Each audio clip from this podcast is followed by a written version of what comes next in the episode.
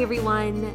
Thank you so much for tuning into today's continuation of a Catholic sex talk for women with Emily Frazee from Total Wine.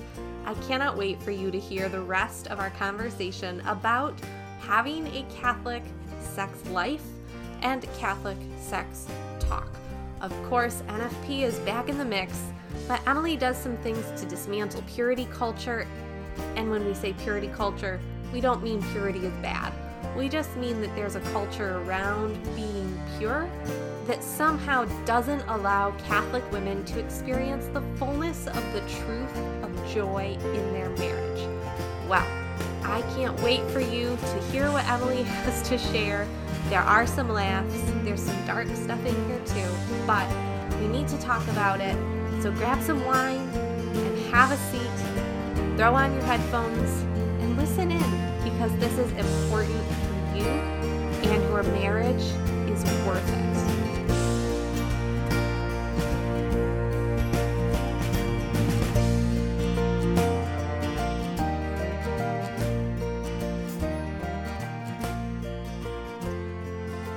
So right. some of the things you were saying, I'm we're gonna get into this in a minute here, but the book Holy Sex by um, Dr. Gregory Popcak is one of my favorite all-time books because yeah. it actually goes into detail from Catholic perspective about like what is okay, why is it okay, how is this okay, and it just like breaks it down in this way that as we kind of mentioned before we started recording sometimes we can get a little pharisaical about like you know like we are the pharisees we do it all right we don't want to do anything wrong right. well by the book and we have we can't smile like congratulations like and it doesn't just have to be missionary there's there's more oh, um, just that was another question they were like can you have sex in another mission beside or another position besides missionary i'm like yes like I know. I was I was having a discussion the other day. I was like, you know, what? we really need like a Catholic Kama Sutra. We really do. Like, let's just because I mean, we get so much. There's so much out there about sex, except within the Catholic Church. Like, we need somebody to just sit down and write us a manual. You know, right? Like, and really use, and use the real terms. Use the term clitoris. Use the term vagina. Use the term penis. But yes don't have models. like, right. like some out some pencil outline drawings. Like I don't know. Like Yes. Okay, so you were talking about purity culture a little bit, and I just kind of want to share my own my husband would be like, I can't believe you're talking about this, but whatever. That's what your husband does too, right? no, my husband's like, I don't understand why this is a problem for people. And I'm like, well, that's a little elitist. well, anyways, I grew up thinking that sex was like simultaneously shameful, but also that it was desirable. And I think part of this really was that sex wasn't talked about and then I attended Catholic schools. So, of course, they want you to be abstinent because you should be abstinent from sex before marriage, right? right. Like, sex right. has a place in marriage and not before. If you happen to have had sex before marriage, God has forgiveness for you. So, don't get hung up on that. But what I wanted to say is that, like, the way sex was talked about literally all through my teenage years was that sex is bad. All caps. It's like i can't remember what movie it's from. Maybe 10 things i hate about you but like the dad says or maybe it's from mean girls. If you have sex you will get pregnant and you will die. That like, sounds like 10 things i hate about you. Yeah. Okay. I can't remember what movie it's from. But anyways yeah.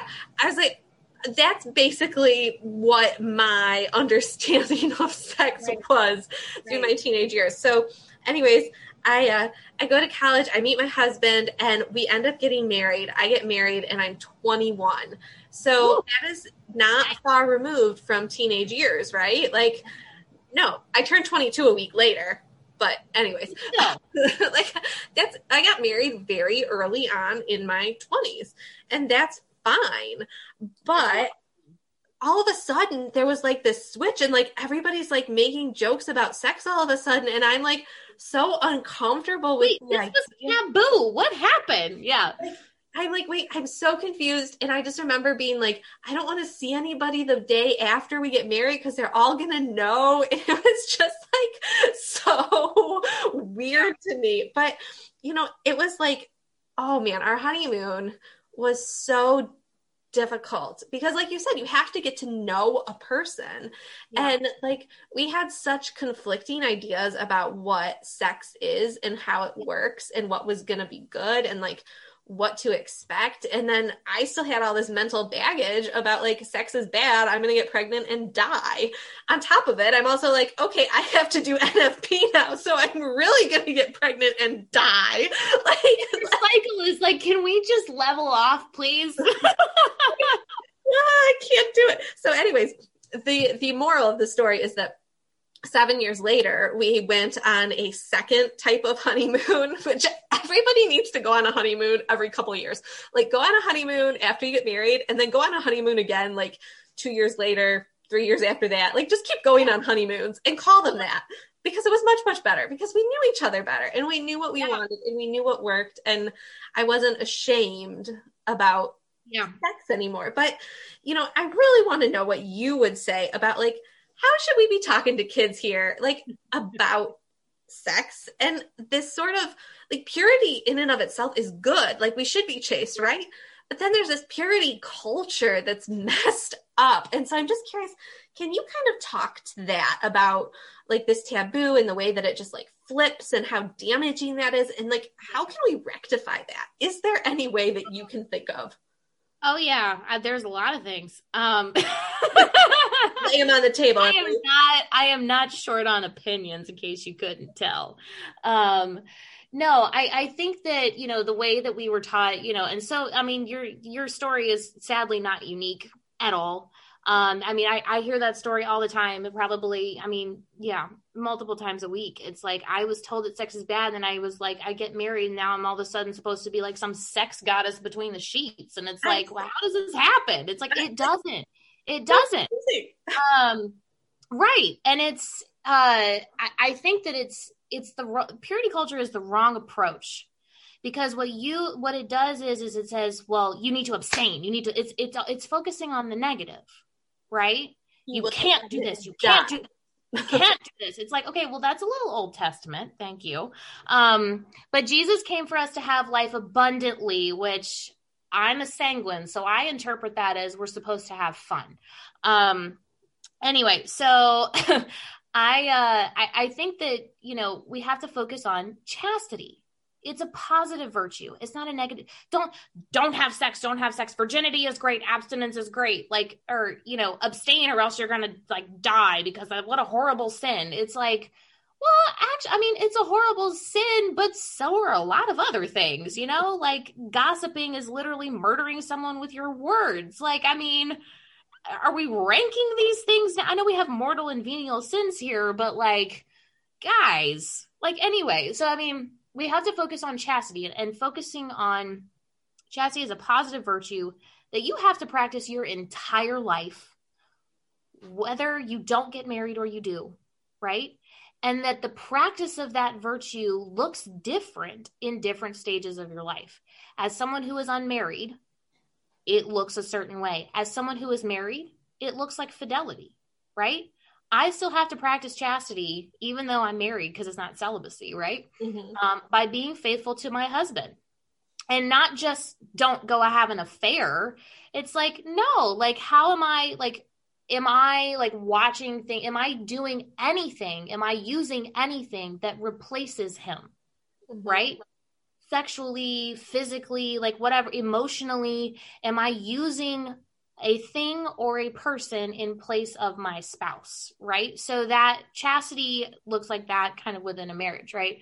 Um, so I think that that's huge is that you know, and I I did like one of those like purity balls with my dad and he gave me like the purity ring and all of that type of stuff. And it's like, yeah, that's sweet, but it, to me it's like the wrong focus is like my dad is not he was not he was not meant to be nor would he always be my guardian right? Like, I mean, my my dad kind of ra- I'm getting a little tangent. My dad kind of raised me. He was like, you know, you're going to go out into the world.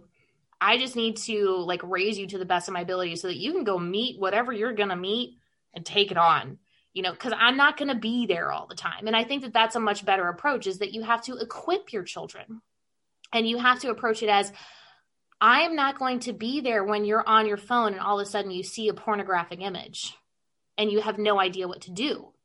But I can have that conversation with you and say, hey, look, if you see an image uh, if you're scrolling your tablet, if you're over at a friend's house and they're doing something, like come tell me. If it makes you uncomfortable, come talk to me. I'm it's not I'm not going to punish you. Like let's talk about this because what we know is is that especially when you're talking about porn it, it wants to be hidden, right?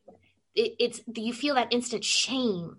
And and that's the worst thing right is that hiding that shame it's like no no no you need to establish this very open lines of communication. So what i do with my kids um, we use uh, scientifically scientific terminology for their anatom for their body parts. And like i'll do this with my daughter when she's taking a bath. I'm like okay where's your head? Where's your eyes? Where's your nose? Where's your belly? Where's your vagina? Where's your butt? Where's your back? Where's your toes? You know i mean we just we just go down the line. Like it's well, not a big deal.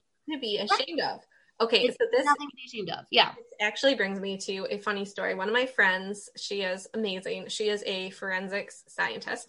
And um, so she sees a lot of bad stuff. She yeah. sees a lot of rape cases and things like that, which is not the mm-hmm. focus, but they have to have people define what they call their body parts. Yeah. And it's because anatomically, like people are so uncomfortable with the word vagina and penis. And so yeah. I have the three thing, daughters. The thing I've heard is people are like, I don't want them to shout it at the grocery store. And I'm like, oh my gosh, that is the funniest story to tell about your kids when they grow up. It was like this one time I was in the checkout line and you just shouted that like your vagina hurt. Like that's hysterical. Like, like what? like uh, I, I, I I, I feel like I know where you're going and yeah it's I it's horrifying it is. It's so like some of the things people people say uh, that they call their their physical body parts like make no sense. I've heard cookie. Oh yep. Cookie box. Oh. So if someone touches your cookie box that doesn't translate at all. Right. Well and that's the other thing yeah. too. So I was talking to my husband and he is like, uh, I am raising three daughters right now. Actually, our fourth is a son. So ah, there you go. And I'm laughing so hard because I had to have a, um, I had to have an, a late ultrasound just to check growth, and the ultrasound tech, of course, prints all the pictures, and there's one of his penis. It's so funny. I'm just like, what world other than when you're going, like it's like why, why, why did you feel the need to give me this picture? But anyway, I, it was, it's funny because it's like, you know, it, it's like right in the middle of the big roll of all the pictures she took. The baby's fine and it's definitely a boy. I have no worries about that right now. I had to talk to my girls. I had to say like, hey, when your when your brother's born, he has a different private yeah. part than you. It's called a penis. And Gabriella, my oldest, she was like, okay, what's it called? And I was like, and I want you to know because if somebody starts talking to you about a penis, I want you to be able to come and tell me and know like that's a word that I shouldn't be hearing unless mom or dad is like changing our my brother's diaper. And yeah. When I had this conversation with with my husband that I talked to her about that, he was like, I'm so glad you already talked to her about that. Like, to tell her. It's just like it was so funny. But yeah. then my second she had been in daycare and so she potty trained and they don't like separate the kids for potty training. They just oh fun. they just use the potty that's in their room. And so i was explaining this to her. She's like oh yeah boys have a private part that sticks out. It's fine. I was like okay like you're five and you know this. All right like I love it. this. And she's like okay i'm gonna go play barbies. Like all right. well, it's just it's wonderful because it's like it, it is these are not gross parts no. God made these parts. They are good. They are good. And if we, I, I had a friend of mine who, like, she was told to call her vagina her hiney. And I was like, oh my gosh, like I called my butt my hiney. Like everybody who hears hiney is like, that's your butt, you know, like, which is very different if like somebody touches your butt versus your hiney, right? I mean, like, um i just it's it's bizarre to me. Like i when i was hearing like all of the sexual abuse stuff this is where it like really hit me. I was like i have to teach my children like these body parts and like what they're for that they're good. Um like i don't let my kids run around um around like even my parents naked. I mean they're like three and two so they're really young. Mm-hmm. but I'm, I'm like it's not about like me worrying about my parents doing anything. It's like no i want them to know that it's not okay to be naked around other people. Mm-hmm. That like no, like I don't want them to be comfortable with that because once you know that like frankly purity culture it it frankly harbors and protects sexual abuse. Mm-hmm. And I've heard so many horror stories about women who didn't even know that they were raped because they were not told um, what sex was and these were like late teens, right? Late teens. And they didn't know about consent and they didn't know that they had a right to say no and they didn't know what sex was and they didn't know they were raped. And like this is this is the the consequence of being squeamish about talking about sex is that you are teaching your children you're not teaching your children not to learn about sex you're teaching them to learn that they will learn about sex in very unhealthy ways and they will never communicate it with you at all. That's what you're facilitating. And so I yeah, not not to take it really dark, but but I mean that's real. Like that's real. That is that is absolutely terrifying. But like that is you know i mean especially it's like one thing if you have you know multiple gender kids and then your yep. kids are just growing up like oh yep like my brother has a penis and i have this but like my kids my oldest is seven and i was like i have to have a conversation with her about this because yes. she needs to be able to tell me Yep. First of all, she needs to be able to understand what it is, and then she needs to be able to articulate to me in case right. because it's a terrifying thing that we live in a world where sexual abuse is so prevalent, but it is. But it is. And yeah. so we have, have, to, talk to our kids about it. Yeah. And you have, have, to, talk. Kids. Yeah, sorry.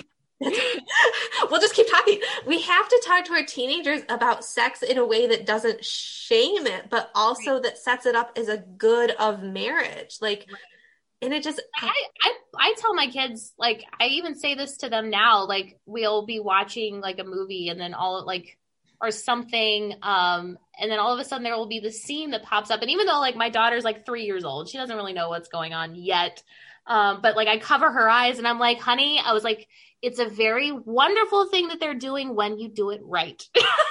like, when you do it in a certain context, in a certain framework, it is wonderful. When you don't, bad things happen. like, Can I tell you a story, just real quick, that I think is going to make you laugh?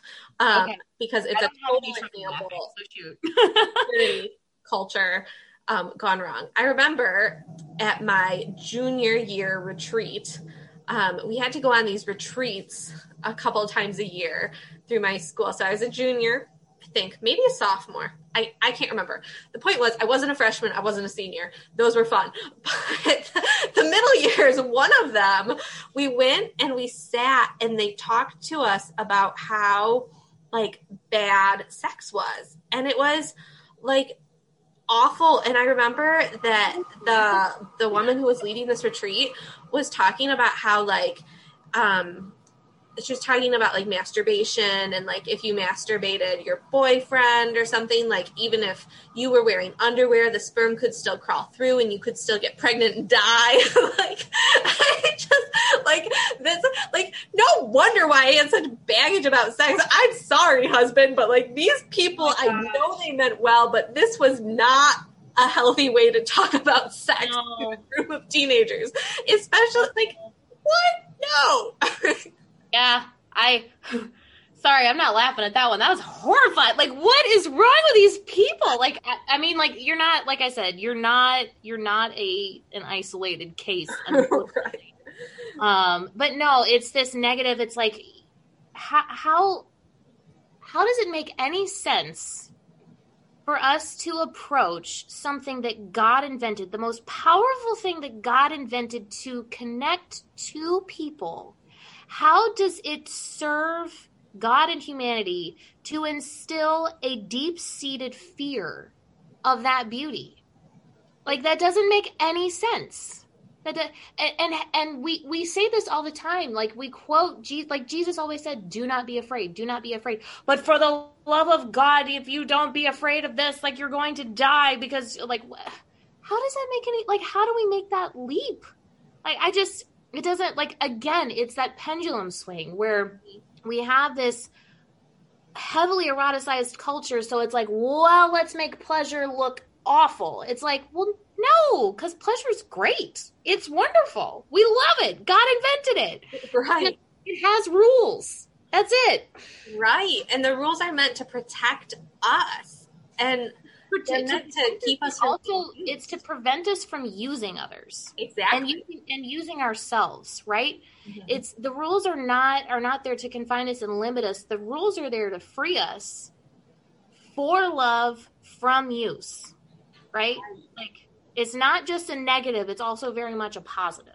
Exactly. So just to clarify um yes they said that masturbation was bad which is true like you do not want to masturbate. You want to like have kind of like sperm, like sw- flying through air. Like what?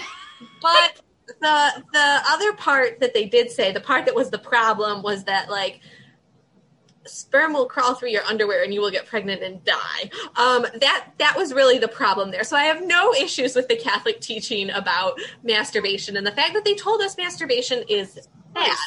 But the it was the, the way they went about it that was really wrong. Um, so now you're going to have a lot of hangups about getting pregnant, and so you're probably more likely to get on birth control, which just like how like oh this like people who don't think through the words that come out of their mouths. I'm just like, okay. tactics are not chastity education. Okay. Right. Right. say it louder. Scare tactics are not chastity education. all you're doing is you're you're you're telling half truths, right? Like masturbation is wrong, true. Um, sperm are going to crawl through your underwear and you're going to get pregnant and die, false.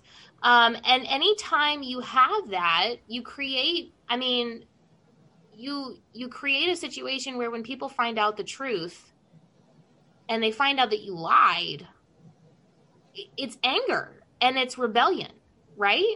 Like you you rebel against that, but you rebel against all of it, even the true stuff, right? So it's like that's why it's very very important that you just you speak honestly and it's like, look, sex is great. It's I have absolutely no intention of telling my children otherwise. But what makes sex wonderful is when you connect with one person for life. That's what makes it awesome. Right? Like that's how I'm going to talk to them about it. Like, it's not it's not like they, they, portray these one i might even like when my daughter becomes a teenager and like if we're i'm watching a movie with her and it's like a pg-13 rom-com and a sex scene pops up i'm just gonna be sitting there as a critic. Like that's wrong that's wrong that's what that didn't happen. Like no she's not losing her mind. Like she's gonna hate me but i don't care. Like i'm gonna instill some realistic expectations of sex. Like someone needs to do it somewhere. Like no one has realistic expectations of sex at, no, no, none of us did when we got married. No, no, like, but none of us. Not from yeah. But yeah. that's why that second honeymoon, a couple years down the road, is really good. Oh yeah, like you know what you're doing. Heyo. um, okay, so we've kind of like we've talked about a whole bunch of things, and uh, some of the questions that I sent you, I feel like we've already really covered in a roundabout way. So the last question that I have for you is um, probably actually really ties into the database that you're hoping and working towards building. But I just wanted to talk about how um, NFP gets pushed around on the internet. And like I have seen on different internet forums, people asking about NFP. And then these Catholic women are like, use this method, use this method, use this method. Like, this one's the best. Like, oh my gosh. And, anyways, I feel very strongly that everybody loves to like peddle their NFP method. It's like the best thing that ever happened to them.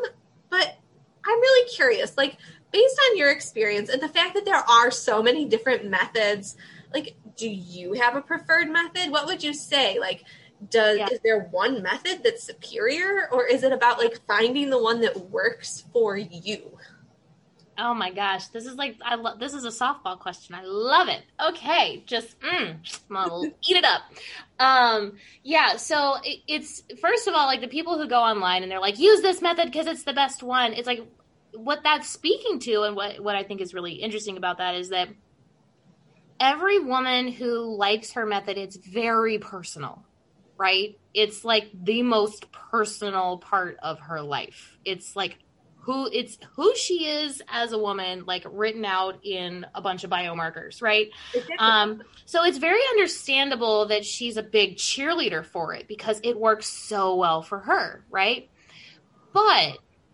we make this mistake in a lot of different areas not just fertility awareness i've had people cram prayers and books down my throat and i'm like i don't care for those at all. Like I'm glad that they worked for you, but anyway.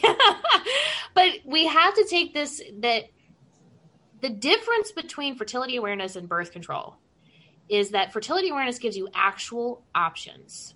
There are three different categories of methods symptohormonal, symptothermal, and mucus only. And within those categories, there are, I could name off 10 different methods under those subcategories, right? Um, with birth control, you really don't have options. You have options on dosage level and the way that it's administered. But that's really it. Functionally, it does the same thing. It shuts off communication between your brain and your ovaries. Okay, that's essentially how it works. So, the beauty of fertility awareness as an alternative to birth control is in the very fact that you have options. And and one of the things that we have to remember is there are no two women who are the same. And so how can we say that one method is the best for every woman? Because every woman is completely unique and her situation is completely unique. So what I I have them I love Marquette. I absolutely love it. But when I tell people that I love Marquette, I tell them why. Okay, so I have I have previously used Symptothermal, and I have also used Creighton, and now I use Marquette. Don't get me started on that story. That's a whole other podcast. Um, but so I I am very opinionated about my love of Marquette, but I'm like, here's why I didn't like those methods. This doesn't mean that they're bad methods, but I want to tell you why I didn't like them because that actually might be why you would love that method, or that might be a reason why that wouldn't be a good method for you. So let me explain to you not just this method, but why I like it, my personality. It, it works with my lifestyle, it works for my fertility needs. Um, you know it, it's it's good for my mental health right i mean like i just you know there's something beautiful and sanity saving about having a computer tell me when my fertile window is instead of me having to figure it out on my own right like it's like i have a scapegoat and it's marvelous and i love it but um, you know, like I said, uh, with Fanbase, my co-founder Mary, um, she is a Creighton practitioner. She used Creighton to help her diagnose endometriosis. So she and I have a very different. Um, uh, oh shoot! I just blanked. Wow. Anyway, um, she has a very different relationship with NFP. For her, it's it's solved problems, mm-hmm. right? It solved severe pain, and and it gave her answers. For me, NFP created a crud ton of problems. you know, so so it's funny, like through our conversations together, like she um but it, it's been good because I never thought about a situation where NFP could actually be beneficial or improve someone's life, right? And she never thought that NFP could be something that could make somebody's life worse. So we've helped each other kind of see these other sides of things and um yeah, I the the method wars are stupid and they need to stop. Like it's just like and I understand where they come from, and that's why I kind of wanted to start there. Like I think it's coming from a good place, but you have to understand again that just because it works for you doesn't mean it works for everyone. And I think as Catholics, we shy away from this, you know, moral relativism, but we kind of look at everything as like, well, there has to be a best version, otherwise it's relative. It's like, well, no, this is an area that like literally has to be relative. And it's okay that it is. Like it should be. And it's fine. It's not moral, it's just science. It's cool. It's fine. Calm down. You know what's funny is so um well this is actually not funny. So I have had both your experience of surprise NFP baby. Um, all, I get it. If you are practicing NFP, all babies are NFP babies. However, when you have an unexpected baby come about because you were using NFP and you weren't planning to try to achieve pregnancy, that's what I mean when I say an NFP baby. So, anyways, but I've had both the surprise and the I need help, something's wrong. Um, I experienced two miscarriages after my first was born, and it was through using NFP and with um, NAPRO from my OB that I was able to deduce that I had too much estrogen and was able to regulate that through yeah. church approved fertility treatment. Yeah. And yeah. I really do think like that's why I have my second daughter because I was not going to get pregnant with her until my body was healed from the problem. Um, and so now I'm so grateful that I have, you know, I have four healthy children. The fourth is still growing, but I've got four healthy children at the moment. So like, yes, this is good. Um, and it's exciting to me. So like that's, this is one of the reasons why I love NFP. And I also simultaneously despise it it's hard. It's work. And, and I think that the thing we have to, we have to remember is, and this, you know this might be a good way to kind of like tie a bow on on everything that we've said is that we live in a fallen world mm-hmm. right? And even these amazing things are going to be burdensome because we live in a fallen world. Nfp is hard because marriage is hard right? It's it, because life is hard because striving for holiness is hard because all of these things are hard because we live in a fallen world because we're sinners. We're trying to be perfect but we screw it up you know? Like this is just this is just life. It's just part of life. And i think that you know whenever we look at nfp versus our other options however immoral they may be um, the question is what are you what are you willing to give up because no matter what choice you make, you're going to be giving something up, mm-hmm. right?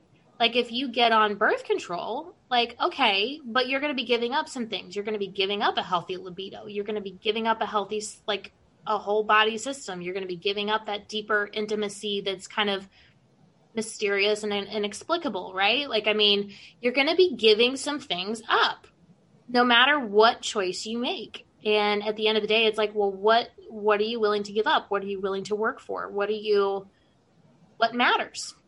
And that's i mean that's really the question before us here. It's not it's not well i just want to make it easy and i want to make it fun and i don't want to have any consequences. It's like no they're going to be consequences. It's just which ones do you want?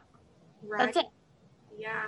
Okay. So i'm going to let you go in just a second but i want to end with a very funny I live in a Catholic bubble story, and this one will actually make you laugh.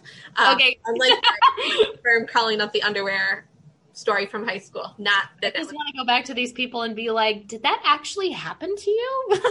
like, I don't know. She must have had a whole lot of sexual baggage in her past to be talking right. about that. But anyways, okay. the excuse. to be talking about um, me living in my Catholic bubble. So I was talking with my small group book club friends about different NFP methods, and I was like, you know what?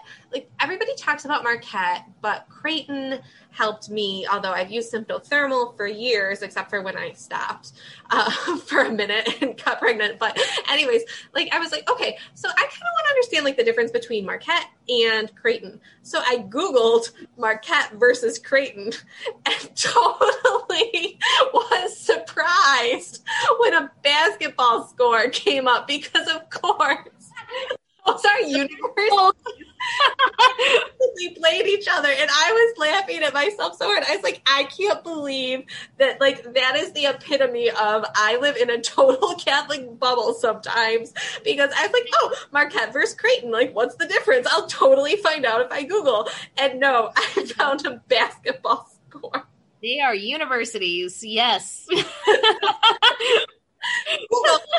your algorithm is wrong for Catholic women. but especially when it comes to fertility awareness based methods. Really wrong. that is hysterical. You're like, oh, okay, all right. Is this a joke? That was real. Okay. I came downstairs and I told my husband he was just like he loves sports and like that's totally what he would have thought of if so if like if he'd been googling Marquette versus Creighton he would have thought like oh I'm looking for a score but no not me I was looking for information about fertility based you know fertility awareness based methods so it was Love it yeah, it was it was really fun. Well, thank you so much for chatting with me today, Emily. This was so me. fun, and I just so appreciate your willingness to shed light on what can be a hard topic because so often Catholic women don't know how to talk about it, and like we yeah. should. It's and they don't know that they can talk about it. That's the worst part. Is that they, you know, we just we have this under, you know, it's it's dirty. It's like, no, it's beautiful. God invented this. There's nothing dirty about this at all. So, yeah. That's right. thank you so much for having me. I love this. This I could talk about this all day.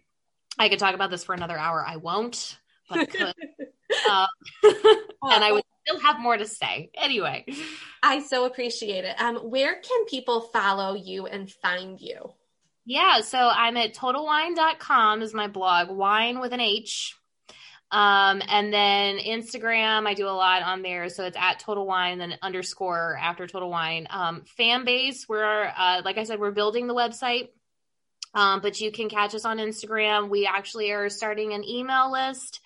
So if you actually, you can go to totalwhine.com. The, uh, website up at the top or the post up at the top. You can get to our email list from there, or you can get to it from Instagram.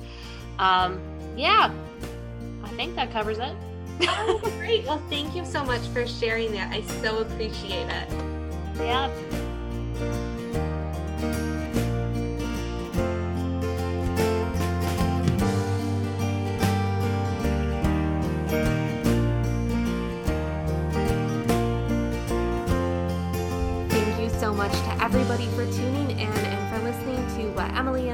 Had to say regarding a Catholic sex talk for women, part two.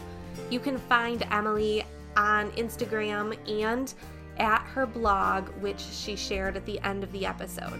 I'm so looking forward to keeping in touch with Emily and seeing all the things that she is going to be creating because she is on a mission and there is going to be an amazing amazing database, an amazing bunch of resources coming from her in the near future. So keep in touch with her. Emily, I'll be keeping in touch with you. And my dear sisters, if we talked about things that made you feel uncomfortable in this episode, please ask yourself why. And then think about your own relationship with sexuality. Oftentimes, this relationship is disordered because of the way we were taught. What can you do to dismantle the lies that maybe you have believed regarding sexuality and sexual pleasure inside of a marriage? I promise you, you are worth it. And you and your husband and your marriage is worth the time, the effort, the communication, and the research that you put in to learning more about authentically wholesome Catholic sex. Until next time, may you feel as loved